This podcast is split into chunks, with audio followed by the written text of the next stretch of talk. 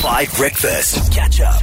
Let's just take this moment to restore some faith in humanity and get a really good story on the radio of a really good South African doing a beautiful thing. Because if there's one thing that I believe, it's that we should be celebrating moments of beautiful humanity and hope and good people doing good things by other people, whether you know them or not, to remind ourselves that, look, life can look bleak sometimes, but South Africa is full of beautiful people who are doing incredibly good work for and by each other. Lauren, good morning. How are you?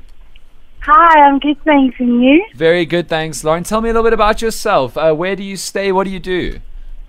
I'm from Benoni and I'm a sales rep. Okay, sick. And where are you from originally? Originally? Originally, originally from Cape Town. Okay, and tell me about this time that a really good South African helped you out. So I was flying back from Cape Town. I hadn't seen my family in a long time, and I knew I wasn't going to see my family for a long time.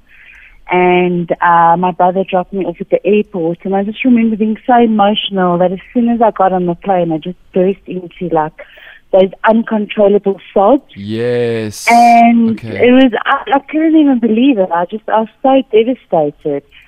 And then the guy that sat next to me just started talking to me. And like asking me random questions and making comments. And I remember thinking, like, this is weird. Can't this guy see I'm having a little breakdown yeah. yeah, ignore the tears. I want to know your life story. Yeah. Okay. yeah, no, like telling me about the planet and how the plane like flies. I was like, Oh, ah, wow. Okay. yeah, and then, um, but I mean, the whole ride was it was interesting, and you know, at the end of the trip, he said to me, "Well, you hope to manage to make me smile for a bit at least, Okay. and I And must enjoy the rest of my day." sure. And did he really pick you up and pull you out of a bad moment as you were kind of leaving your home city and your family and like going back to wherever else you were living and working? Yes, yes, he made Oh. me kind of forget how like devastated I was, Sure. and then by the time I realized uh, I'd stopped crying, I wasn't that devastated. Wow, that's such a good Lauren. That's such a good story. I, great. I don't know, I'll me- forget that guy. Absolutely. I mean, me, I would have been eyes down, being like, please give me back the armrest. I understand you're going through a hard time. But that's really beautiful, Lauren. So, what do you remember about planes? Do you remember anything that he told you, or was it just the feeling of a, of a, of a good Samaritan stranger pulling you out of a bad moment? Yeah, no, I just actually, I remember talking to myself and saying, like, can't you see I'm crying? That's amazing. Well, Lauren, thank you so much for that. And like, since you got back to uh, Benoni and working here, you feel settled, yeah? You feel like you're in a good space. I mean, me, I miss Cape Town desperately too. Uh, but there have also been many wonderful people in my life who've kind of like helped me through a move. Because moving to Joburg is not a bad thing. I love Johannesburg. I adore it. But often leaving home is very hard. yeah, so I actually moved from Cape Town to Pretoria Okay. and then Benoni. Okay.